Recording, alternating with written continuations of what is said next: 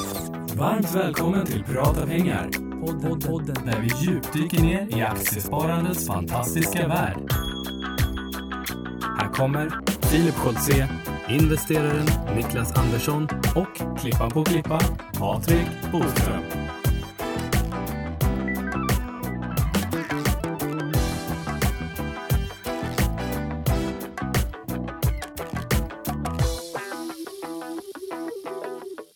Då säger vi äntligen måndag och varmt välkomna till podden Prata pengar. Vi är eh, framme på avsnitt 89. Eh, delar eh, med mitt födelseår då. Ja, precis. Det var ju alldeles nyss 87 och mitt födelseår, nu är vi på 89. Ja, vi, vi tar oss uppåt, framåt. Eh, och idag är det måndag när vi spelar in. Eh, det, det är rätt trevligt med de här måndagarna tycker jag. Ja men det är ju time to market är ju väldigt, väldigt kort för vi släpper ju det här bara någon timme egentligen efter att vi spelar in det. Så allt som har hänt, inklusive under helgen, mhm, Exakt. kanske kommer med. Ja, det kanske kommer med lite grann eh, sånt idag. Men vi har en super, super spännande gäst idag som eh, vi frågade här innan, eh, som vi alltid gör när vi har gäst, om det är poddpremiär. Eh, och, eh, och det var det, eh, det var poddpremiär i den här typen av studio fick vi höra, men, men den här personen gör ju väldigt, väldigt mycket eget material. Exakt, och jag var ju och flugfiskade i helgen med mina bröder och på vägen dit så passerade jag Bjursås och då hittade jag det var jättegulligt handelsbankskontor, väldigt lantligt. Och sen sa jag stanna, sa jag i bilen, var på min ena bror tvärnitade, var på min andra bror, spillde ut allt kaffe mer eller mindre. Men jag fick ett kort på den här handelsbanks, eh, fina handelsbankskontoret, jättegulligt, in på min Twitter och kika på det. Och dagens gäst har ju också jobbat på Handelsbanken. Så vi får väl se om han också tycker, eller vet hur Bjursåskontoret ser ut. Det är ju väldigt gulligt i alla fall. Just det, så vi säger varmt välkommen till podden Arne Talving. Ja, tack så mycket. Va- varmt välkommen hit, hur känns det här? Ja, det känns bra. Ja, vi har längtat efter att få hit dig. Vi har ju, vi har ju eh, det är du och Niklas som har försökt hitta något datum ett tag va?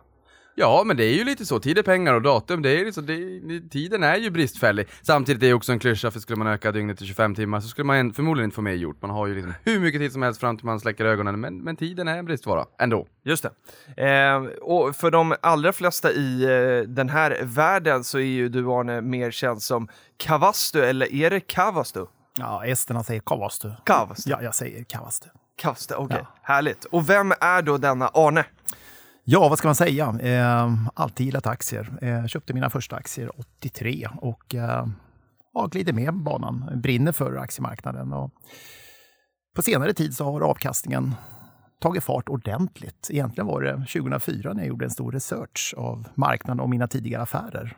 La helt enkelt de affärerna som var dåliga i en hög och en hög då till de affärerna som var bra. Och började titta, vad har jag gjort dåligt, vad har jag gjort bra? Och så började jag kartlägga marknaden. Och sen började jag eh, handla efter ett nytt sätt. Och det har givit enormt bra av- avkastning. Låg risk, bra aktier. Och hur gammal var du 1983 när du började med, med aktier och aktiemarknaden? Marilyn Monroe, när hon födde. Oj! Vi kan fråga Siri. Då är vi fyra i poddstudion snart. Ja, hon dog eh, dagen efter jag föddes. Aha. 62, 62. alltså född. Född 62, Just det. som mina föräldrar. Okej. Bra, bra år. Mm. Men så här, du har ju ett jätte... Vi, vi ska komma in på eh, hela din investeringskarriär och, och allt det här, det, var, det är ju superspännande. Eh, men jag vill bara liksom stanna först kring din twitterprofil, Twitter-profil, för den här podden bygger ju väldigt mycket på Twitter och hashtaggen prata pengar. Och på Twitter så är ju du en av de absolut, om inte den största, eh, finanstwittern som, som, som vi har i Sverige. Och på din beskrivning så står det så här. Eh, fångar dagen, förmiddagen går åt och beslutar vad jag ska göra på eftermiddagen, lever gott på avkastning från bred, stark komponerad aktieportfölj. Eh, är det här beskrivningen om, eh, om dig? Ja, men det stämmer nog ganska bra faktiskt. Eh, 20, 2012 så bestämde jag mig, jag har ju successivt trappat ner och jobba, men 2012 bestämde jag mig för att, men vad sjutton ska jag jobba för? Varför inte leva fångardagen? Eh, så 50 år gammal då så men någonting ska man ju göra samtidigt. Man ska inte bara liksom ligga i en hängmatta. Eh, så att, ja, jag håller ju på fortfarande och mm, tar lite småjobb här, här och där. Men det gör jag mest för att det är roligt. Men du, någonstans, du är född 1962, Mm. du började med aktier 1983, 21 år gammal om min, om min huvudräkning är med mig. Ja. Ehm, du som person är ju egentligen, du personifierar ju ett konglomerat skulle man ju kunna säga. I och med att du idag förutom börsintresset även gör en del andra saker också som du tycker är roliga. Mm. Men, men om vi liksom backar bak till egentligen från 1962 då fram till att du började jobba. Vad, vad har du jobbat med under din ungdom och tidiga vuxen ålder fram till, till att börsen tog mer och mer tid? Framförallt var det då att eh, jag hoppade in eller började jobba på Handelsbanken. Jag jobbade där i tio år. Och eh, fick jättebra utbildning på Handelsbanken. Lärde mig mycket om, om livet och om finansvärlden. Eh, men återigen, eh, man ska hinna med mycket i livet. Så att tio år fick räcka. Sen har jag sysslat med allt möjligt. Men eh, jag kan bara ta en rolig sak, just det här med hur länge man har varit med på aktiemarknaden. Eh, 1981 måste det ha varit. Då kom kamrern som satt på fondnotariat fram till mig. Om man börjar på Handelsbanken eller börjar på bank, ofta får man då sitta i kassan. Så var det på 80-talet i alla fall. Jag satt i kassan. De dagarna, eller när du inte har så mycket kunder, kan inte du hjälpa mig med att hämta börskurserna? Jaha, och då fick jag ett papper. Och på det pappret stod det ungefär 20 olika aktier. Jaha, då skulle jag då ringa ett telefonnummer till Handelsbankens automatiska telefonsvarare och skriva ner morgondagens kurser på 20 mest omsatta. Sen skulle det upprättas då i tre exemplar. Han skulle ha ett under sin glasskiva på sitt skrivbord. Ett skulle läggas under glasskivan på den där disken vid fondnotariat. Och en skulle då ut i fönstret med fyra stycken magneter. Sen skulle jag om samma procedur på eftermiddagen. Så länge jag hållit på med aktier. Ja men det, det får ju nästan, du, du, du är ju mm, känd just för att du eh, favoriserar text-tv och man tycker nästan att text-tv är ju high-tech i sammanhanget. Ja, den startade 79 och jag tror de drog igång börsnoteringarna typ 85. Men du måste ju ändå ha en vacker handstil med så många uppdateringar av börskurserna två gånger om dagen. Ja, det är ju superhäftigt alltså. Ja. Men, men sen, eh, och jag gick in och läste på din, eh, på din hemsida och där Mm. står det också då att du jobbar med foto, att du är DJ och snickare. Mm. När, när kom det här in i, i karriärbilden? Har det alltid varit med eller var var det efter Handelsbanken som du kom på att nej men jag vill göra lite kultur också? Nej, men det, återigen, gör man inte mer än man får betalt för får man aldrig mer betalt för vad man gör. nej det är en bra Eh. Brinner man liksom för någonting, varför inte, om det är något bra som man ger det någonting, så varför inte utveckla det? Sen har jag liksom en filosofi att det jag gör, det ska jag kunna stå för om 20 år. Mm. Eh, så Så du har, du har aldrig ångrat dig eller känt såhär, aj det där var inte bra? Nej, eh, mindre, man försöker alltid leverera högsta kvalitet. Ja. Eh, Så att jag står för de spelningar jag gjorde för 20 år sedan. Ja. Men eh, jag började 79 och lira som DJ och gör det fortfarande faktiskt, 40 år senare. Men man följer med gruppen uppåt. Nu är det mycket 50-årskalas. Ja, det, ah. Eh, 50-60-årskalas, det är mycket bröllop Ja. fortfarande. Eh, gig för äldre människor, eh, typ ni som vill ha musiken från 80 till 90 eller någonting sånt. Just det. Det är bra årtionde för musik. Ja, Verkligen. Och snickeriet och sådär är du, är, det känns som att, jag, jag får en känsla av att du är väldigt självlärd.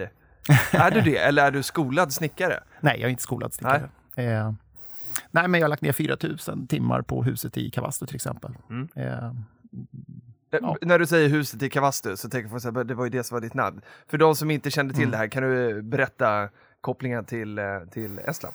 Ja, min far han rymde f- 1944 från ryska armén. Eh, rättare sagt, han skulle ingå i ryska armén, eller röda armén hette det. Eh, när ryssarna kom tillbaka och drev bort tyskarna. Så han rymde till Finland, sen rymde han till Sverige. Sen hade inte han kontakt med sina föräldrar på nästan 25 år. Oj. Sen skrev han ett eh, brev tillbaka under rysstiden. Det var väl i slutet på 60-talet. Eh, Jag lever, jag finns i Sverige, jag har fyra barn. Och så skrev han sitt, eh, sin, sitt namn och adress baklänges och chansade på att de bodde kvar. När brevet kom sen så fattade de ingenting. Och sen helt plötsligt då så, men det är ju Arvi, han lever! 25 år senare. Och han fick tillbaka marken 91 och tyvärr gick han bort 95. Och då tog jag över, ärvde jag hela alltihopa. Så jag vistas där halva sommaren kan man säga. Okej. Vad häftigt. Vilken, vilken story bakom. Otrolig story. Men jag menar, det är så många i Sverige som har sådana här dramatiska stories. Ja. Eh, Ja, det, är, det är ju väl värt att tänka på det med de geopolitiska spänningarna vi har haft den senaste tiden. När man tycker att vi har ju ändå, du och jag Filip åtminstone, har ju också levt i fredstider. Men, men hur egentligen nära det är att få de här exemplen för hur det var förr i tiden. Det är, det liksom, det är, det är många människor uppenbarligen som bär på, på historier som vi inte ens kan drömma om. Verkligen. Ganska nära runt omkring oss. Men och, och innan vi kommer in på eh, när vi ska prata jättemycket aktier och sparande. Eh, ditt Twitterkonto, hur, det har, du har ju liksom varit omskriven också i, i, eh, i media och sådär för att du har, eh, du har så himla många följare. Vad, när, när började det här och vad är det som har gjort att du har fått så stor fanbase? Ja, jag tror, eh, om man säger från början var det faktiskt eh, en annan känd eh, twittrare, eh, Finwire-profilen Snåljåpen. Okej. Han eh, är faktiskt granne till mig då i min hemby eller hemstad Torshälla. Aha. Och han sa till mig, du ska ju skaffa Twitter, sa han till mig. "Ah, Vad, vad då liksom? Ja, men det finns jättemycket information att hämta där. Så skaffa Twitter till sist och såg då liksom att oj, här är jättemycket info. Mm. Eh, sen tänkte jag, om jag bara ska ta info från andra, jag kan ju inte bara ta, jag måste ju ge. Mm. Så jag började skriva lite grann. Och efter ett tag så hade jag 100 följare. Mm. Och sen så fortsatte det. Så nu har jag funnits på Twitter det- tre och ett halvt år ungefär. Och du har 25 000 följare? Ja. Det är inte dåligt alltså? Nej det är det verkligen inte. Det är ju helt, eh, det är, ju- det är nästan lika många följare som det finns människor i Boden. Så, det, det, det, så hela kommunen följer dig. Nej, nej men det är ju otroligt många människor. Jag menar, det är ju klart, man har ju också en förståelse för varför det blir så. För jag menar, precis som du säger, om det är så att man inte bara eh, konsumerar information utan även feedar och ger tillbaka information så, så är det klart att det, det ger ju, förutom att det är ren information, det är ju även inspiration. Oh ja. eh, så, så det är ju klart att jag förstår varför människor vill ha den typen av information och varför man följer dig, helt klart. Och det är det vi vill komprimera till en timme här idag. Och vi träffade ju dig, eller ni kanske hade träffats tidigare, men, men vi sågs i alla fall första gången på eh, en eh, Aktiespararnas eh, kryssning här i, i början på sommaren. Eh, och då körde du dina bästa tips när du föreläste där. Och då tänkte vi att vi skulle köra ungefär samma upplägg här idag. Men, men för att man ska få lära känna dig som investerare ännu lite mer, kan inte du beskriva kort vad du har för investeringsfilosofi liksom, som vi alltid så fint säger? Jag är så himla logisk. Ehm, jag vill ha kvalitet rakt av. Ehm, sen är det också... Jag har liksom en filosofi att när marknaden ligger i upptrend, bulltrend, så vill jag gärna vara med. Och är det bulltrend så vill jag gärna vara 100% investerad. Sen kommer det då tillfällen när börsen inte är så bra och lägger sig i bear trend. Mm. Då vill jag gärna titta på och lägga pengarna i en påse. Mm. Eh, och jag kan bara säga så att eh, det här är helt omöjligt, men eh, om du 1982 hoppar med då i den bulltrenden som var och hoppar av exakt på rätt tillfälle, vilket man inte kan, eh, 1989. Mm. Hoppa på exakt rätt tillfälle vid 1992. Så höll på så fram till 2016. Mm. Om du satte 100 000 1982, vad tror ni att det skulle vara? Om du följer index. Ja, just det. Eh, och lyckas tajma Ja, exakt. exakt botten och exakt toppen. Ja men nu, nu, nu ska jag ge ett exempel. Ja, gör det. 80 miljoner. Ja, men du var med på den där kryssningen. Så var det ja. Så var det ja. ja du kommer ihåg det du har förresten. facit. Ja, ja just det. 80 miljoner. Ja, men då är inte ens ut- ens utdelningarna med. Nej. Men, men alltså... Men, eh, men jag ska bara säga, Ja, om kör. du bara kan pricka 10% från botten och Ja. 10% från to- toppen. Niklas? Ja det är, oh, nej men jag kommer inte ihåg det, jag kommer ihåg 80 miljoner, men säg att, vad kan det bli? Åtminstone hälften. Ja, 40. 40 då. Ja. Ja men jag sa ju åtminstone hälften, vi säger det. Naturlig begåvning för siffror. Ja. Nej, Men, och- men så viktigt är det liksom att tajma. Ja men alltså när jag och Niklas satt och lyssnade på den här så Mm. vi, vi, vi älskar det, vi tycker du är helt fantastisk och, och men, men samtidigt så satt jag och Niklas då och så skruvade lite på oss så här, men hur, hur eh, kan man ens liksom försöka tajma när, när det känns som att det är så omöjligt? Vad, och och hur, hur vet man när det är på gång att vara en bulltrend när nu håller det på Mm. att vända sådär? Vad, hur, hur ska man kunna lyckas med det här ens? Ja, det sista, man säger sista fasen i en uppgång är ju alltid optimistvågen. Mm. Den är ju brant uppåt. Och när börsen har gått brant uppåt i mellan tre till sju månader, Mm. där har vi en topp. Eh, Och hur många procent ska det gått upp för att det ska vara brant? Man kan säga att eh, ofta är det som så att man får en kraftig rekyl innan den här optimistvågen kommer. Mm. Eh, I princip kan man säga att ta den rekylen, det går ner gånger tre uppåt. Där någonstans brukar toppen ligga. Mhm. Om du går ner 20% så räknar du då ner uppåt gånger tre. Just det. Ehm, och där är det bara liksom, då, då är det klart. Och likaså på nedsidan då när, när, det ska ner. Eh, det är alltid en sån här shake-out. Eh, det håller på då att gå ner ganska länge eh, i två vågor. Och så kommer den där sista checkouten och allting är nattsvart. Ja, men börja plocka på dig aktier då. Men köper du, eh, för det var vår nästa fråga, hur din portfölj ser ut. Köper du aktier då eller köper du indexprodukter som en indexfond? Nej, eller? jag Nej. köper eh, aktier. Ja. Jag gillar rena aktier. Bolagen ska gärna ha utdelning, eller rättare sagt 95 procent av, av mina investeringar har utdelning. Eh, schysst värderat, eh, Eh, bra bolag som efterfrågas helt enkelt av marknaden. Mm. Och när du säger schysst värderat sådär, för att i, historiskt så har vi väl haft ett P tal på 14-15 kanske mm. de senaste 100 åren. Och 100 år, det är ju mycket som hinner hända där. Internet fanns definitivt inte för 100 år sedan och inte digitaliseringen och allt vad det är. Och det, det, är ju liksom, det är ju ny verklighet idag så att säga. Men, men ändå 100, P 14, 15, då, vad är en schysst värdering idag tycker du? Hur, hur, mycket tid lägger du på just värderingen? För jag tänker, när jag tänker på dig Arne så tänker jag mycket på momentum också, vilka aktier som är starka och vilka är det som driver mm. uppåt just nu. Eh, kontra för den som är lite mer långsiktig är det ju ännu mer viktigt att kanske komma in till, till en lite bra värdering. Så det är inte så att mm. man köper på toppen när de värderas väldigt högt. Hur, hur, vad, vad är en bra värdering för dig? Det, det, alltså, det, går inte att jämföra över tid. Mm. För att 1980 hade vi vissa värderingar. Jag kommer ihåg när jag satt i marknaden då, eh, på Handelsbanken 89. Eh, så kommer jag ihåg var en som sa att det kan inte. P tal det är helt vansinnigt höga P tal mm. eh, Det fortsätter bara och, och expanderar uppåt. Räntan har en stor roll. Eh, jag menar, vi hade ju räntor då, man lånade 1980-81 så lånade vi till 13% ränta. Eh, det ändrar sig hela tiden mm, ja. det där. Ja, för det var väl intressant, 80-talet så gick väl börsen upp långt över 1000 procent. 1200 procent för mig. Ja. Och där kan jag tänka mig också mycket med devalveringar och sådär också. Det måste ha blivit en rätt bra spurt mm. på exportbolagen också. Ja, ja. Eh, så höga P tal som du säger, men också höga vinst, eh, mm. vinstsiffror, alltså en hög mm. vinsttillväxt egentligen. Mm. Men, men, men jobbigt med en svagare mm. krona såklart när vi är ute och reser. Mm. Charter kom väl någonstans kring 80-talet. det var väl jobbigt. men och, och, och, något annat som, som brukar liksom förändras över tid, det är ju också hur man väljer att investera. Hur länge har du hållit dig till liksom den strategin du har idag? och, och har du liksom kört det från dag ett och om inte, hur har den utvecklats över tid? Nej, man kan säga att jag var en riktig medelmåtta eh, fram till 2004.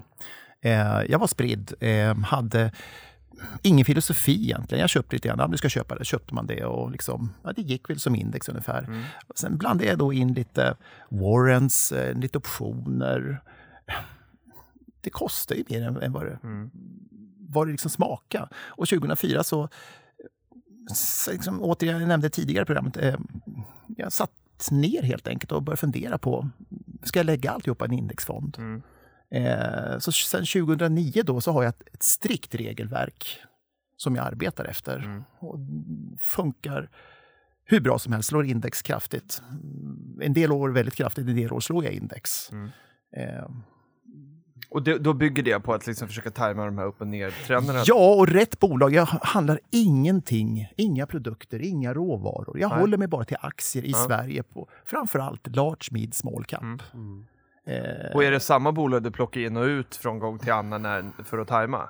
Man kan säga så att har man till exempel Hexagon, mm. så ja, men nu har Hexagon dragit jättelångt. Ja, men plockar jag den 20 eh, av Hexagon och så ser jag kanske att eh, en annan aktie, eh, Hexpool till exempel, ja, men nu har den fallit tillbaka. Nu ligger den på det här MA200. tror jag de flesta kanske vet. Eh, nu annars får man googla det. Ja, annars får man googla det. Det är mycket enklare Nej, men det kan vi låter. säga att det är glidande medelvärde, 200 dagars glidande ja. medelvärde. Så ta du kan inte säga så mycket mer. ja, men ta stängningarna, börskursen de senaste 200 dagarna och ja. dra ett snitt av det. Ja. Och är det så att, börs, att kursen imorgon och i övermorgon och nästa vecka stiger, stiger, stiger så kommer ju de här 200 dagars mm. glidande medelvärde att stiga. För, det, för varje dag som, en dag framåt så, så, tar man ju bort en dag historiskt också. Man flyttar ju fram det hela tiden för de mm. 200 senaste dagarna som mm. är glidande medelvärde. Men ofta vänder aktierna på MA200 typ, om, om det är en positiv aktie med, med som stiger så att säga. Mm.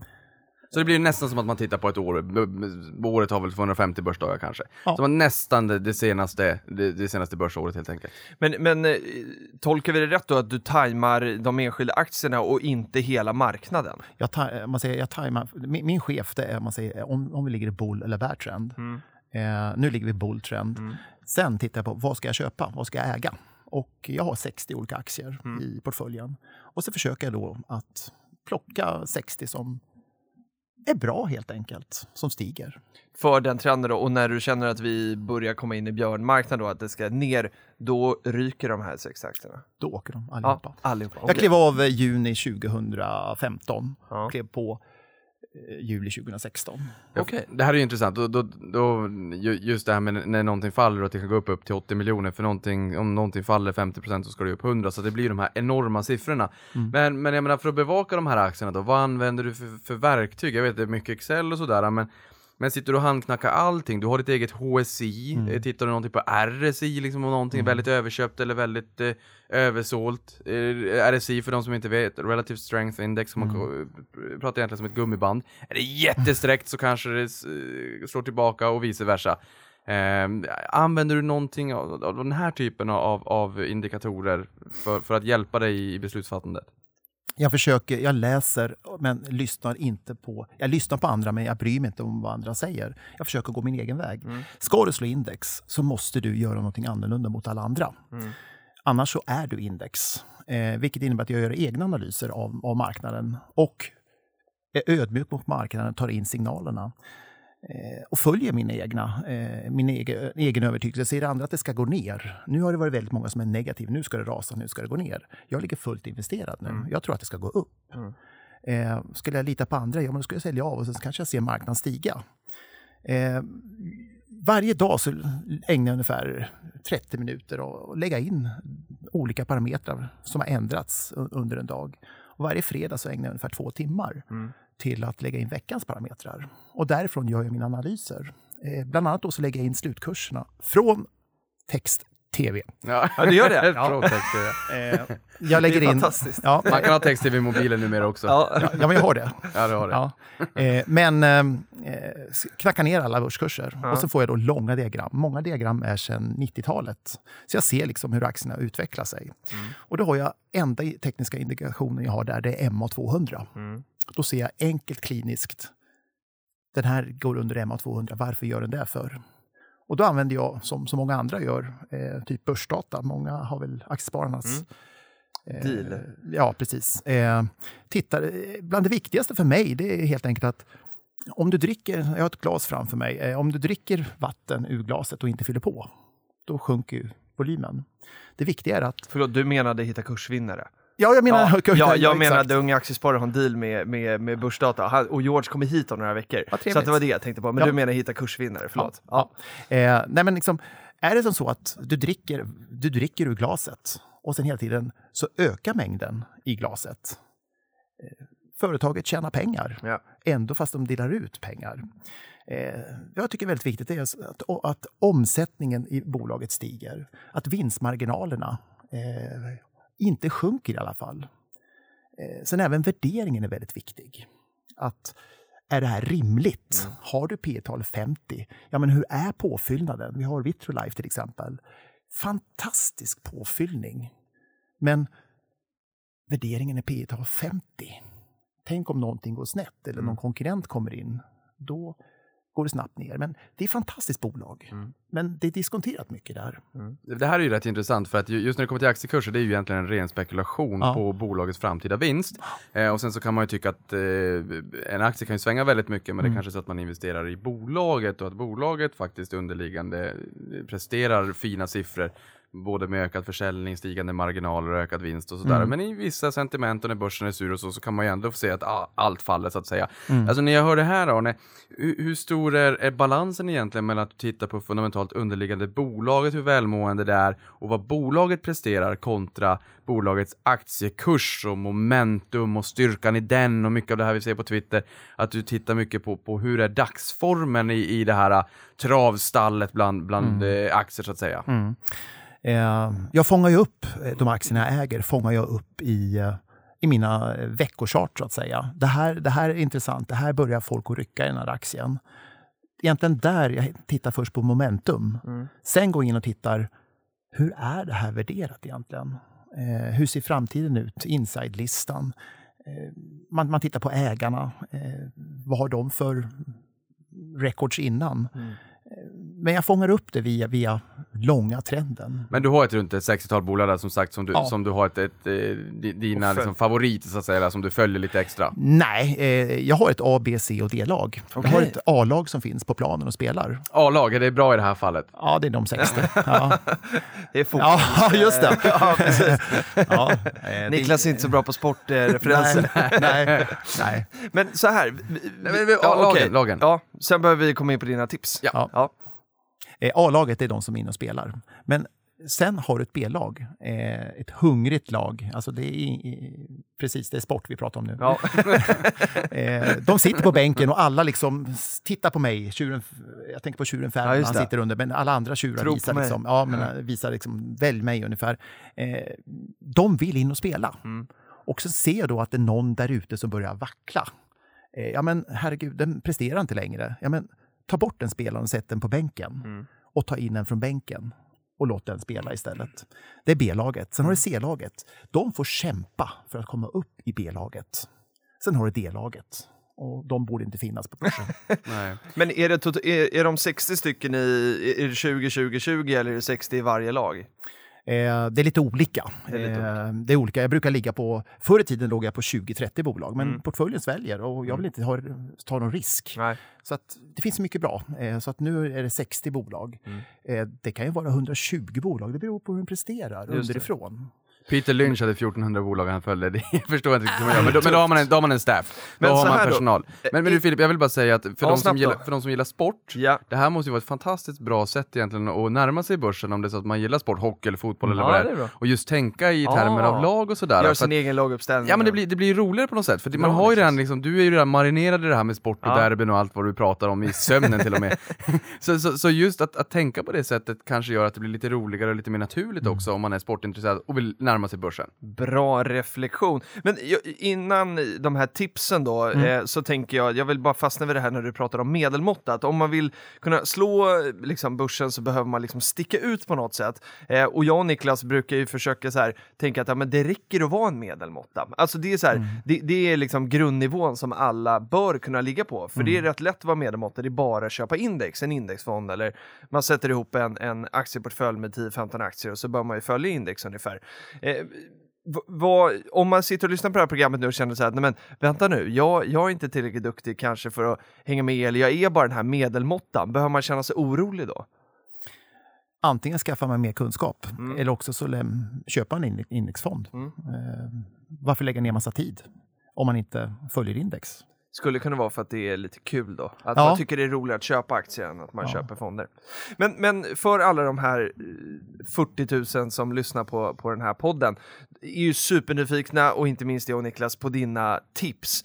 Eh, hur liksom, och jag tror att det- här kommer passa både för er som ännu inte har kommit igång och även för mig och Niklas som har kommit, eh, kommit en bit på vägen. Men eh, absolut inte lika långt som, som eh, höll jag på att säga, farbror Arne.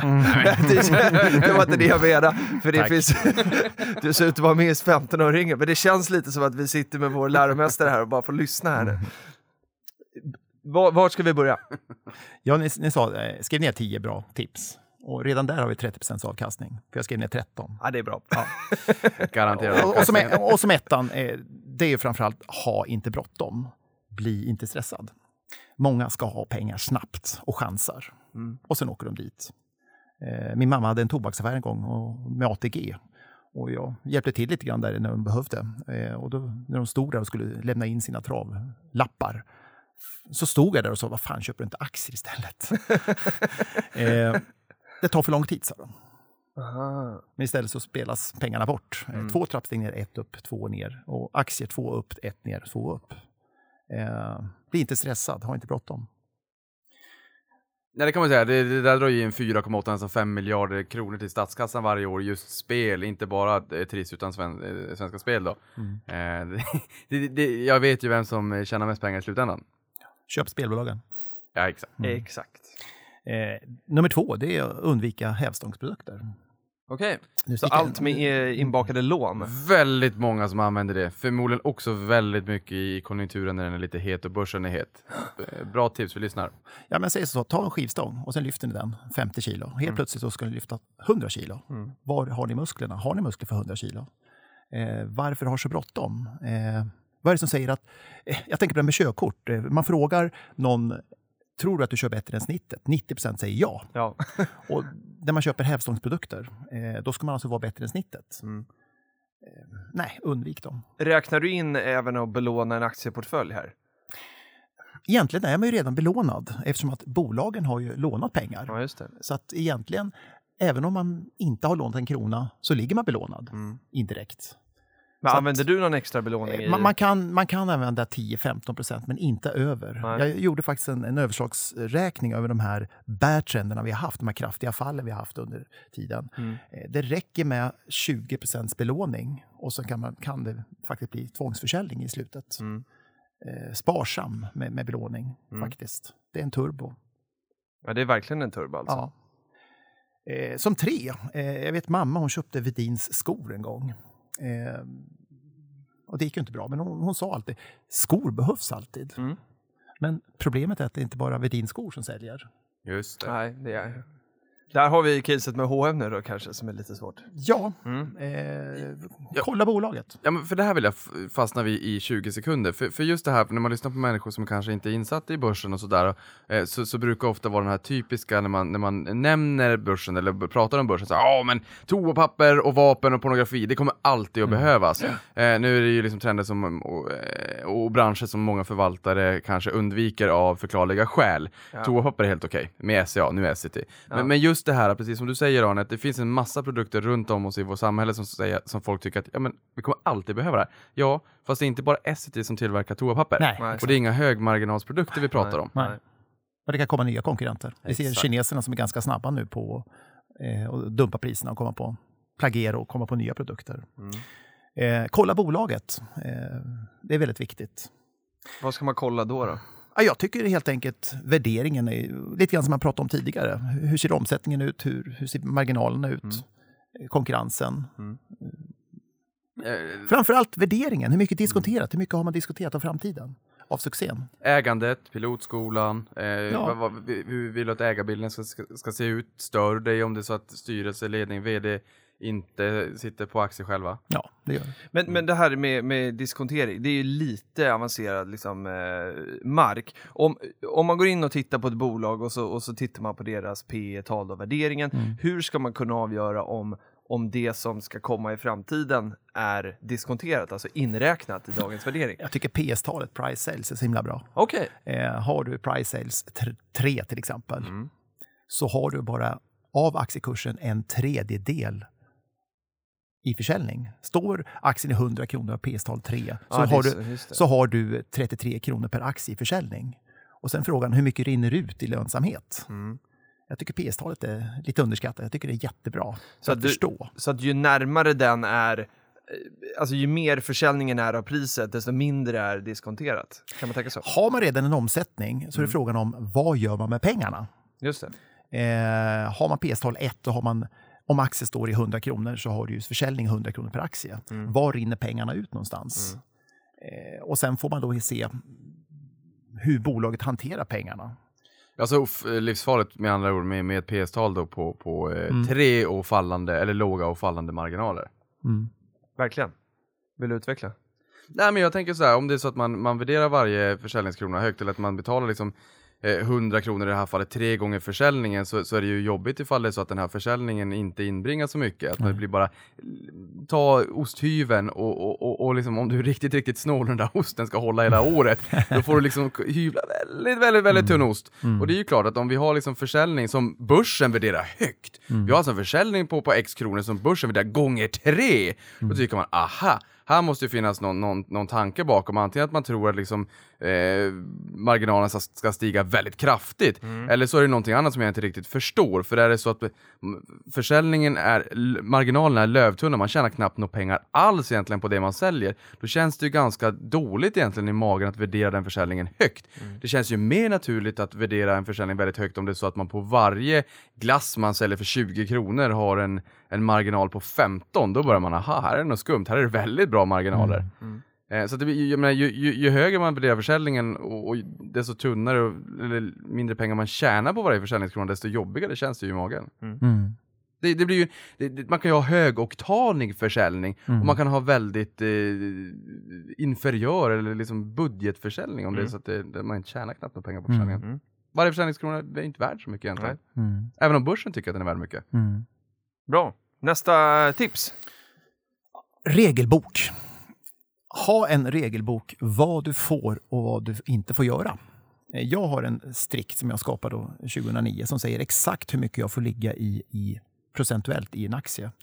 Det står eh, att eh, jag får max ha 15% av mitt kapital på lister på First North eh, och de övriga. eh, 85% ska ligga på Large Mid Small. Ja. Vi handlar bara svenska aktier. Eh, där står alltihopa eh, vad jag får och inte får göra. Eh, och där står det att 90% av alla aktier ska ha utdelning till exempel. Ha- Har du några bra tips för, för hur man ska tänka när man sätter upp sina regler? Liksom, finns det några bra riktmärken? Large cap, 85% av bolagen där har utdelning. Mid cap har väl, eh, tror det är 75 och small cap typ 70% När vi kommer ner på First North så är det 22% av bolagen som har utdelning. Kommer vi lägre ner så eh, NGM så är det väl 15 eller någonting sånt. Och jag kan bara säga som en sån sak att eh, börsuppgången har varit, sen om man tittar på breda indexet OMXPI som innefattar alla aktierna, Eh, från 1 januari 2000 till sista december 2016 så har den gått upp 63 procent. Okej, då ligger du på en aktie på First North och vi ser att den har snittat då, ligger på 63 procent upp. Men då har du ingen utdelning. Nej. Vet ni vad snittutdelningen är från år 2000 till 2016, december? Mm, Jag har ingen aning. 2000, Nej men 2000 då kanske föll. Nej men jag skulle tippa på Nej, det är lite- Jag tippar på, jag är så diplomatiskt 3,5. Här sträcker jag på mig och säger 3,5. Ja, men det är ganska bra. Eh, 3,30 säger jag. om vi räknar då på att du har, du har köpt en aktie eh, och sen har du inte haft någon utdelning. Då har du missat 58 procent. Börsuppgången har varit 63 procent. Men du har missat 58.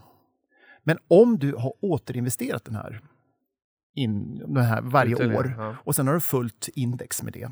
Det innebär att du har 70, jag tror det är 76 procent. Mm. Börsen har gått upp 63 procent, men återinvesterade utdelningar har gått upp 76. Eh, glöm inte utdelningarna. Nej, viktigt. Eh, ja, och därför ligger jag mycket på large, mid, small. Mm. Jag får utdelningar. Jag har ju dubbel effekt än att hoppas på ett First North-bolag som kanske går upp. Exakt. Ja, och det där med utdelning är ju extremt viktigt. Eh, Det är otroligt viktigt att bara poängtera det. De flesta av våra lyssnare känner nog till det. Men just ändå att säga att som, vill man ha den här ränta på ränta effekten över tid och få den här massiva utvecklingen som, man, eh, som, som det finns potential att faktiskt få med ett långsiktigt sparande så, så är utdelningen en väldigt, väldigt viktig komponent. Eller återinvesterad utdelning ska jag säga. Exakt. Eh, och vi, vi, jag vill varmt rekommendera boken Get Rich with Dividends, en, en amerikansk bok som är otroligt inspirationell på temat just om varför man ska återinvestera utdelningen. Men du säger också att du in, bara äger svenska aktier. Vad, Mm. vad, varför då? Där blir. Har en korvkiosk så ska du börja sälja kebab, du ska börja sälja döner. Koncentrera dig på någonting. Koncentrera dig på din korv och sälj den. Mm. Så är det för mig. Jag koncentrerar mig på svenska aktier. Jag finns i Sverige och jag har ju faktiskt utlandsägande i och med att SKF finns i Ja, hundra länder. Eh, Men du känner inte så här att ja, men, eh, nu i, imorgon så kommer ju Apple med sitt stora event där de ska släppa ny telefon och man googlar mycket eller vad man nu hittar på. Det finns ju massa stora utländska bolag. Känner du inte så att ja, men, den där utvecklingen vill jag vara med på? Man kan inte vara med på allt. Nej. Eh, du måste, du måste liksom selektera. Eh, du kan inte vara med på allt. Eh, vore kul, men då måste jag liksom sprida mig ännu mer. och Då kommer jag till den där korvkiosken. Eh, det räcker med, med... Jag har ju bra avkastning. Så det räcker med svenska marknaden. Jag kan svenska marknaden. Det här Det låter, är skönt att höra, för att jag satt och, och funderade jättemycket igår över min utländska portfölj. Jag tycker att den är, den, den är kul, men den stör mig väldigt mycket för att det är så trubbigt att handla utländska aktier på något sätt. Ja, men jag ska ha kvar min. Men, men- men för, för jag tycker att det är lite roligt sådär. Men jag förstår, vad heter det nu, jag förstår Arnes resonemang. Och det blir ju lite grann som den här vågen som har varit eh, för ett antal år sedan, eller egentligen några årtionden, just från konglomeraten ner till renodling. Eh, Det har vi sett inte minst i Volvo, det har ju varit väldigt mycket fokus på, på att renodla och, och fokusera på kärnverksamheten. Den trenden har ju varit på börsen un- under ganska många år, att många bolag liksom försöker att att faktiskt renodla. Jag menar, Volvo har ju faktiskt sålt Kalles Kaviar en gång i tiden, tyckte man ju var kon, kon, konjunkturokänsligt och, eh, och bilar är mer konjunkturkänsligt. Men, men, Ja. eh, börserna, bara, Okej. bara lite snabbt. Börserna, Large Mid, Small Cap, First North, NGM, Aktietorget. Jag vet att du inte får handla på Aktietorget. Tre största där, Cherry, Storytel, Bahnhof. Eh, Spännande bolag Jag förvisso. får, jag får. Du får. Jag får. Ja, du, du får det nu. Fick du det förut? Eh, jag ändrar faktiskt eh, 2014 Ja. eh, att jag får Mm. eh, handla på dem. Eh, jag har faktiskt ägt Cherry ett tag. Mm. Eh, Bahnhof har jag aldrig ägt, ty tyvärr. Eh, men eh, jag får, men max 15% av mitt kapital får ligga utanför Large Mid Small. Just det. Okej. Ja, men det är bra. Mm. Lite krydda. Man ska inte ha hundra, man ska inte ha en hel burk med cayennekrydda i, i grytan för då får man eh, skäll där hemma. inte, ma- äta. inte magen heller. Nej, precis. magen heller. Nästa tips. Sprid riskerna. Eh, jag har ju 60 bolag, men förr hade jag 20-30. Men, men återigen, jag har ökat upp det. Eh, 10 bolag, gärna något investmentbolag. Eh, ibland händer, vi ser Probi till exempel, den följer 30 Ja. på en dag. Eh, faller, har du 10 bolag och ett bolag faller 30 Mm. det slår bara 3% i din portfölj. Sprid riskerna. Men i- märker du någon stor skillnad nu när du har eh, 60 istället för 20-30? Ja, det, jag har lägre avkastning. Eh, Okej. Jag har det. Ja. Eh, det är svårt. Men är det värt det då? Alltså 20-30 känns det är ju vad jag har i min portfölj. Och, och, och Mm. jag kan ju känna ibland att det är lite många. Ja, men jag lever bra som det är. Liksom. Okej. Eh, Man behöver inte maxa allt. man kan inte göra mer än att äta och Nej. resa. Ja, men, ja, men, och det blir väl lite så, ju mer kapital man har desto mer på marginalen kanske, Mm. tror jag går åt att, att bevara kapital snarare än att offensivt eh, Bygga. bygga kapital. På marginalen, vad säger du om det? Nej, men jag är 55 och jag har slutat jobba eh, normalt. Eh, jag får inga nya pengar.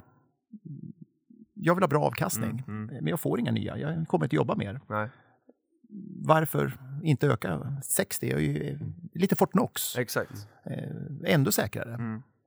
Men du, Probi, eh, bara en sån där, Probi föll 30%. Mm. Ett fint bolag, gått- har gått upp förvisso jättemycket, så det bygger ju Mm. också fallhöjd. Mm. Eh, en vinstvarning för att en av deras största kunder drog ner lite grann och sänker lagernivåerna. Mm. I min värld så är det, ing, det, det är in, ingenting negativt för Probi som bolag. De köpte jättemycket förra året, nu drar de ner på lagren. Mm. Det är jobbigt. Det som man däremot drar öronen åt sig är ju att en enda kund kan få så pass stor inverkan. Mm. Men de som sitter på Probi och lyssnar på det här, hur ska man tänka här? För jag menar, bolaget har ju inte förändrats bara för att en, en av de större kunderna drar ner sina lagernivåer.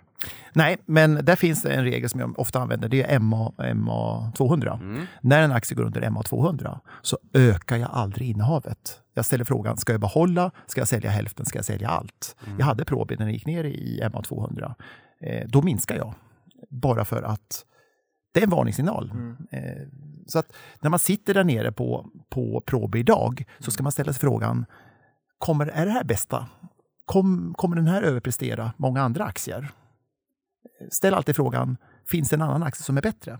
Det blir det här relativt spelet att från egentligen idag, även om Probi, jag, jag, jag äger inte Probi, jag vet inte om du gör det Filip, nej inte du heller. Men även om man tycker att Probi är spännande och man tror att det kommer säkert vara en jättefin utveckling över tid för att det är ett vettigt bolag liksom. Mm. Men, men du känner det som från A till punkt B som kanske bara är det medellånga perspektivet så finns det andra hästar i stallet som springer snabbare. Och därför får Probi stryka på foten. Är det så? Ja, eh, när aktierna går under MA 200, gör ett nuläge, köp aldrig mera. Eh, snarare släpp Mycket eh, aktierna. Vi går på nästa. Warren Buffett, känner ni honom? Ja, Ni har varit på bolagsstämman va? Nej, Niklas jajamän. inte jag. Inte jag. Ja, jag tycker det är så intressant. Priset Ja, är du ger, värdet är vad Vi var på Smith Wolenskis där han käkade lunch också här när vi var i USA. Det var häftigt. Har du varit där och tittat? Nej. Nej. Vi kanske kan åka dit i vår då? Ja, varför inte? Ja. Priset är du, vad du ger. Och om, om jag säger liksom priset är du ger, vad säger ni då? Värde är vad du får. Ja, precis. Yes. Exakt. Det är väldigt viktigt. Eh, mjölken är halva priset på, på Ica. De kommer in och köper, kommer hem när den är sur. Exakt. Eh, Det är ju likadant med aktierna. Titta vad ni köper. Mm. Ja, hur många, och dessutom precis det där ja, hur många gånger har man inte tyckt att oh, vad billigt pris, det är lite, lite sänkt för att det är kort datum, och så köper man mer än vad man behöver Ja. och så står man där hemma med en oöppnad förpackning som man Exakt. får slänga. Utgift, kostnad. ja. Eh, som sjuan då, om vi ska köra på lite grann här. Ja, nu kör vi på. Eh, spekulera inte nedgång. Eh, Nej. folk älskar att köpa aktier som faller. Mm. Eh, men eh, aktier som går upp, nej den är hög. Den står högt nu. Titta på vad ni köper. Att en aktie faller, det beror ju på någonting. Mm. Vi ser Ericsson när den föll kraftigt, var för ett år sedan ungefär. Och då tittade jag på många som ägde Ericsson. Dagen efter tittade jag på många som ägde Ericsson. Ja, jag tror på Avanza så hade väl det ökat ungefär med 10 ägandet. Okej. Folk älskar att köpa aktier som faller. Man Men- gillar klipp och rea. Ja, men precis. Men det är inte som att springa på Hennes Mauritz och köpa eh, Nej. 30% billigare typ. Eh, Det finns en anledning att de faller. Mm. Eh, Det är ju många som vill bli av med dem. Mm. Och gamla aktiekurser, det är ju bara historia. Mm. Det är ju ingenting som säger att man ska tillbaka dit. Så att, Titta framåt. Men H&M fallit nästan 50% från 368,50 ner till 197. Nu står Mm. de i 202 innan börsöppningen idag. mm. Eh, fint bolag startade 1947, Mm. solskenshistoria, stark, starka huvudägare som fokuserat på framtiden snarare än börskursen. Mm. Hur tänker man där då? För jag menar, nu, nu är det klart, de har utmaningar med online och, och, och liksom få upp marginalerna och sådär. Men likväl, vi har ju, vi har ju ett, ett eh, huvudägande som Mm. åtminstone känns betryggande. Hur ska man tänka där? När det har varit fina bolag som Ja. har lite utmaningar, lite bumps on the road i, i, i äktenskapen som kan Mm. uppstå lite här och var. Men där har du, man säger, de expanderar ju, de har väl 4 500 varuhus. Och skulle inte de öppna de här varuhusen så skulle omsättningen minska eller sjunka. Eh, vinstmarginalerna var över 20 eh, procent ungefär, eller 18 procent för tio år sedan. Nu är de nere på 10. Hur är trenden i bolaget? Är det rätt att öppna massa varuhus när trenden går åt andra hållet? Det är ett problem. Eh, och ska man, man är inne på att sälja då via, via nätet, men där finns det ju så många konkurrenter. Det är så enkelt Mm. att, att sälja via nätet. Så där är det problem. Mm. Men den sista rapporten som kom, den var riktigt bra och nu sjunker ju dollarn. Eh, jag äger faktiskt en, jag köper inte aktier som går, går neråt, sjunker, en, man säger en fallande kniv. Eh, Jag har faktiskt köpt eh, Hennes & Mauritz eh, på rapporten då när den föll tillbaka. Så släppte jag då på 218-225 och nu har jag, köpt på 215 och nedåt. Jag tror nog att Hennes & Mauritz ligger på botten. Mm. Och är det så att de inte presterar, mm, de börjar gå under 200, ja men då säljer jag Mm. mina aktier. Mm. Jag vill inte ha någon, något lik. Surdeg, nej. Nej, Nej. Ja, det var intressant också. Dagens Industris analyspodden pratade här på vägen hit, lyssnade på dem. Mm. Eh, där de sa att dollarn har gått ner närmare 10 procent och Ja. de kunde inte förstå hur H&M kunde ligga kvar på de här nivåerna. Men, eh, i, I och med att det slår rätt mycket på resultatet just när, Mm. när man har mycket kostnader i dollar och intäkter i, i främst euro då. Men nu behöver vi Eh, höra på tipsen. Ja, det behöver vi. Ja. ja det behöver Tips vi. nummer åtta. Ja, exakt. Eh, och det kommer ju precis så här. Det är egentligen det jag sagt. Fånga inte fallande knivar. Nej. Eh, gammal eh, aktie, aktiekurser är historia. Mm. Eh, och är det så att ni ska fånga en fallande kniv så måste ni gå in och titta på hur är bolaget värderat? Börjar omsättningen stiga igen? Eh, Börjar marginalerna räta upp sig? Eh, Då börjar liksom kursen också rätta upp sig vartefter. Mm. Så mm, lasta inte in för mycket. Jag, jag ligger på 0,9 procent viktad mot Hennes Mauritz. Okej. Men sen när det börjar ta sig och det börjar trenda uppåt, ja men då kan jag öka till 1,6 eh, upp till 2 procent. Om jag ser, ställer frågan, kommer det här slå index? Eh, kommer det inte slå index, då kliver jag av. Mm. Ja, och för, för min poäng där var, Filip jag ska inte sväva ut, men, men min poäng där var att eh, just det, har varit ett otroligt överhäng av, av innehav i, i H&M bland fondbolagen som har varit en, favorit och Mm. många har ju velat klamra sig fast lite grann kring index. Ja, då har man självklart mycket H&M portföljerna Mm. Det har man tryckt ut i mångt och mycket. Kan det vara så nu att vi har fått ett jätteöverhäng som ska ut på marknaden som ska säljas och att det är också det som kanske sätter press på, på kursen? liksom Kan vara så, kan vara så, kan vara så. Många har ledsnat och det är kanske då man ska titta lite grann. Ja men det är ju så, utbombat. Mm. Så att, eh, nej, men jag, jag ser inte speciellt stor nedsida i dagsläget. Nej. Eh, sen frågan, ska man äga? Ja eller nej? Jag tycker liksom direktavkastning, starka ägare. Eh, ja, Men det, ja. Nej, vi ska inte fastna här. Tips Nej. nummer nio. nej, nej, nu var du på väg att fastna. På. Ja, jag höll på. Ja, men det, det är okej. Vi ser vad vi har tid ni, på nian, går snabbt, för att den är redan sagt.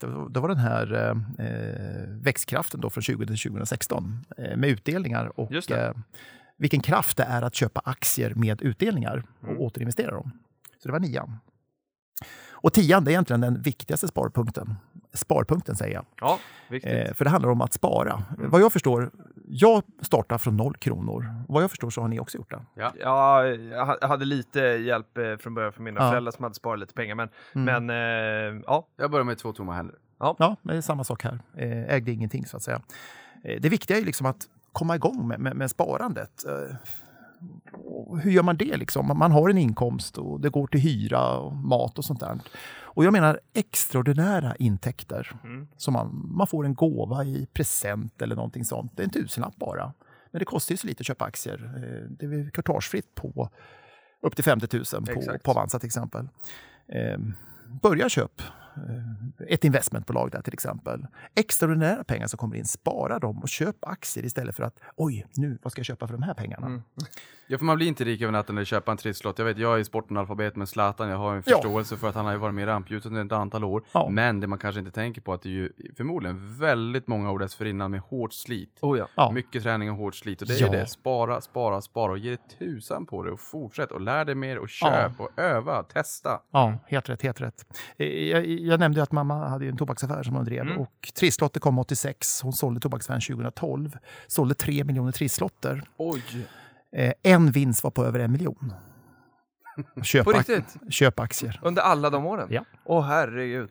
Det var 10, 10, 10 000 i månaden i, eh, i tio år. Vart 1,8 miljoner för mig. Åh Ja, men det är lite grann, jag köper en lott och, av, av, eh, Filip Ja. och då är det så att jag får en nitlott och, och, och Arne flyttar mina pengar till Filip och för det tar han 49 Ja, precis. Ja, men det bara exakt. snurrar. Ja, men, ja, men lite grann så. Eh, så tycker jag är väldigt intressant. Men, men hur sparar man då? Eh, jag vet ju hur jag har sparat. Jag är jättemålinriktad. Eh, men en grej kan vara till exempel bara som en... Du går till en affär, Ica eller någonting så här, så köper du saker på rabatt. Just save står det sen på kvittot. Om du sen har sparat, och det står ju save 128 kronor till exempel, du har köpt tre stycken tandkrämstuber istället för två. Det sparandet, eh, jag gjorde som så att när jag köpte på rabatt, då la jag det i, i det var pengar på den tiden. Men nu kan man ju swisha. Ja. nu, nu, ja, men nu kan man swisha eller man kan liksom ha en app eller någonting sånt. Eh, där du sparar Ja. på, du köper kläder till exempel och du har 20 rabatt. Ja, men de 20 procenten som du har sparat, lägg det i en, Ah, i en burk. Smart.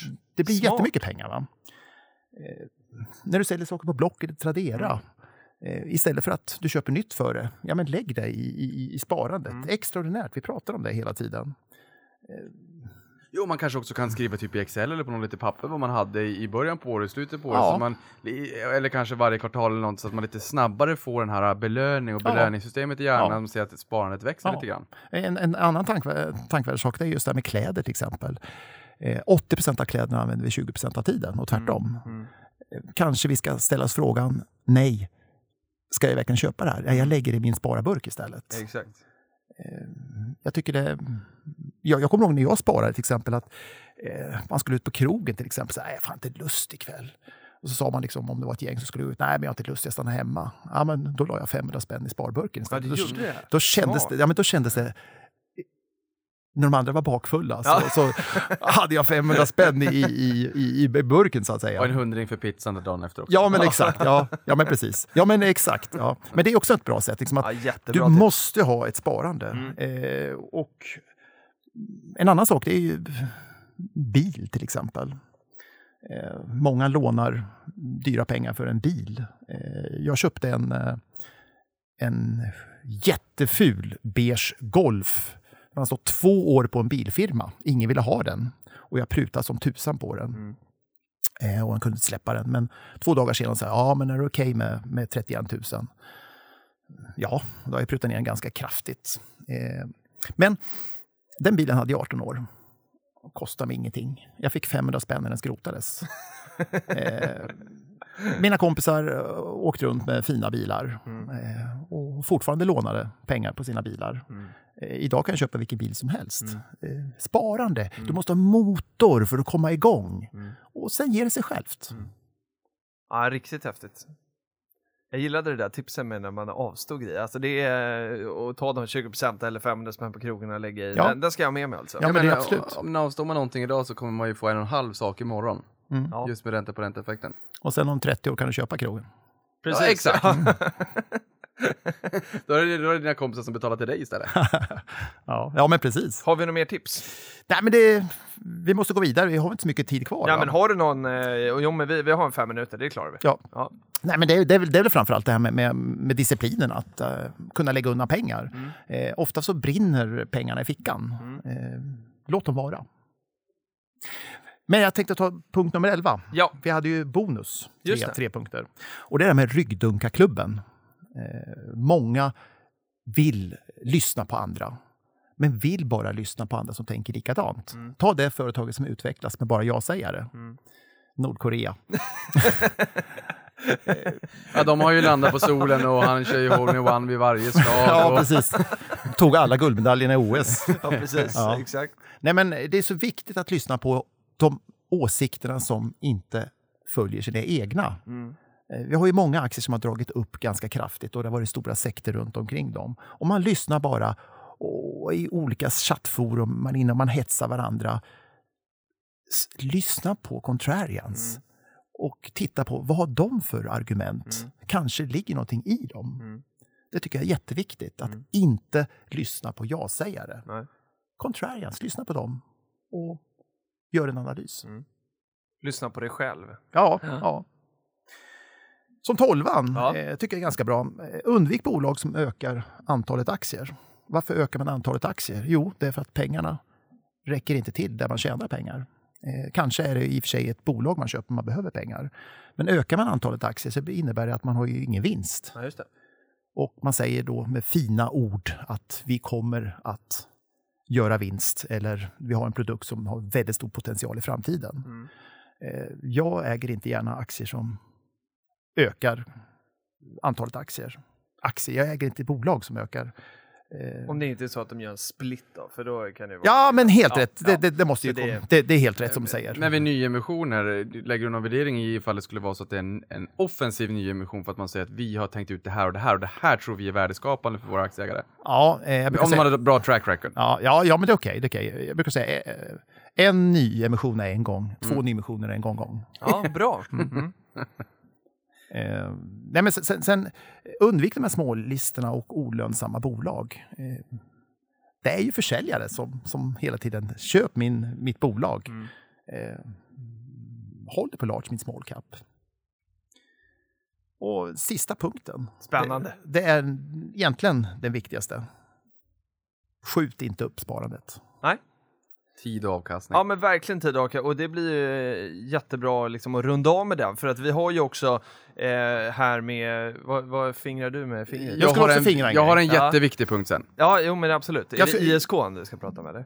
Ja, det är den jag tänkte att vi skulle avsluta med. Därför att de här politikerna nu som har bestämt sig för att, vi ska höja skatten på sparandet, eh, så var det någon, hon som var ekonomisk talesperson på Vänsterpartiet tror jag, som sa att alla kan inte spara. Eh, och, och, och det är ju det som du pratar om här då, att man, man får inte skjuta upp sparandet. Jag vill ju hävda att de allra, allra, allra flesta eh, kan ju spara liksom någonting och det behöver inte vara de stora pengarna. Eh, och då är det väldigt tråkigt att man ska förstöra för sparare genom att, göra det dyrare. Ja, jag tror att sannolikheten att, någon kan, att man kan spara 100 kronor är nog ganska stor. Sen finns det de svaga i samhället också som behöver stöd och då får, de, då får vi se till att Mm. de får det stödet de behöver. Men då får ni varsin snabb kommentar på, på ISK-skatten. Sen måste vi sluta. Ja, jag tycker Ulla Andersson, det är bedrövlig verklighetsuppfattning med Vänsterpartiet. Det är helt otroligt. Vi har liksom klagat om det här tidigare med att man sa att spar, investeringssparkonto kom 1 januari 2012, Mm. kapitalförsäkringen fanns dessförinnan. Det var ett bra sätt att faktiskt få människor att ta tag i sitt eget sparande under ett bra och skattegynnat sätt. Men sen så försämrar man det när man la på eh, 0,75 procentenheter på den schablonintäkten man räknade och nu är det 0,25 ytterligare. Otroligt dåligt signalvärde till Spar-Sverige och jag blir så förbannad över att Vänsterpartiet säger att det här träffar de 10% rikaste i samhället. Skitsnack, jag förstår inte hur politiker kan ljuga med sådana falsarier. Ni förstår ju att sparande är en viktig kärnfråga, hjärtefråga för oss i den här podden. Jag förstår det inte. Det är absolut inte de 10% rikaste i samhället. Det är nästan 2 miljoner människor i Sverige med investeringssparkonton. Jag blir skogstokig med den argumentationen. Det, det är helt och hållet i soptunnan. Mm. Och sen eh, kommenterar man samtidigt då att, ja men, för det gjorde en bra intervju tycker jag, där man frågade också så här, ja men, eh, men, men vi subventionerar ju lån och då svarar de någonting så här, ja det har vi inte lyckats eh, komma till rätta, eller lyckats rätta ut. Vilket är jättekonstigt. Det ska jag, finnas- jag fokuserar på rätt saker. Det ska Arne? finnas incitament för sparande, för då hamnar man inte på fattigstugan. Och det är ju det Vänsterpartiet inte vill då, att det ska finnas människor i fattigstugan och svaga i samhället. Nej men låt dem då ta ansvar för sin egen ekonomi och peka inte finger åt de som vill ha en ekonomisk trygghet och inte kanske vara i ekorrhjul. Och man får inte vara man heller, uppenbarligen, om man läser Vänsterpartiets pressmeddelande. Otroligt, eh, jag vet inte vad jag ska säga. Det förstörde min fiskeweekend kan jag säga. Förstår. Vad säger Arne då? Nej, men Niklas har sagt allt. Ja. Eh, han gjorde det bra. jag, jag tänker precis likadant. Eh, jag skulle bara vilja avsluta min medverkan. Du får avsluta, Ja, självklart. och för skojs skull, jag fick hjälp av en, en, kompis till mig eh, att räkna ut. Jesus, han levde för 20, 20-17 år sedan. Mm. Om han hade en krona och investerade dem och sen hade han då 4% värdeökning och 4% utdelning. Ja. nu är det ganska hög ut i direktavkastning, men i snitt, vad tror ni den kronan är värd idag? Ehm, mm, mm, mm, den är värd, eh, ja, vi säger att Nej, den är värd som hela Stockholmsbörsen, den är värd 4 000 miljarder. 26 upphöjt med 66 nollor. Ta en krona. Eh, En krona väger 7 gram. Ja. Vägde 7 gram. Eh, jordens massa väger 6 triljoner ton. Ja jäklar. Eh, det krävs alltså flera universum för att man ska kunna placera sina... Det är därför vi har, vi har gjort om kronan så att den inte väger 7 gram längre. den väger väl en 2 gram nu. Eh, men kraften är enorm Ja. Ja, vi har ju sagt det över där, tid. ta en krona, fördubbla den varje dag i 30 dagar så har du en, en miljard 70 miljoner. Ja. Eh, sen får man inte 100% varje dag så att säga om man inte är otroligt duktig på roulette. Men, men det visar ju verkligen kraften på ränta på ränta. Härligt. Hörni, vilken underbar eh, podd vi har haft. Eh, Vi eh, tycker att du är varmt välkommen tillbaka Tack. igen Arne. Eh, det här var jättekul och vi fortsätter gärna det här samtalet och vi gör det på, på Twitter som vanligt under hashtag prata pengar. Så häng med där under dagen och eh, kommentera på allt möjligt som vi har pratat om. Jättetack Arne, Ja, det var superkul att ha dig här. Tack Niklas. De hytte med fingret åt alla Nej, möjliga. men det var viktigt med ISK. och, ja, och, jag tror Och kapitalförsäkring. Säkert, ja, och jag är helt övertygad om att Vänsterpartiet tycker okej att du är man. Eh, och tack Nej, till det dig tycker de inte. Rasmus. Tack, Vi Rasmus. hörs, hej då! Hej!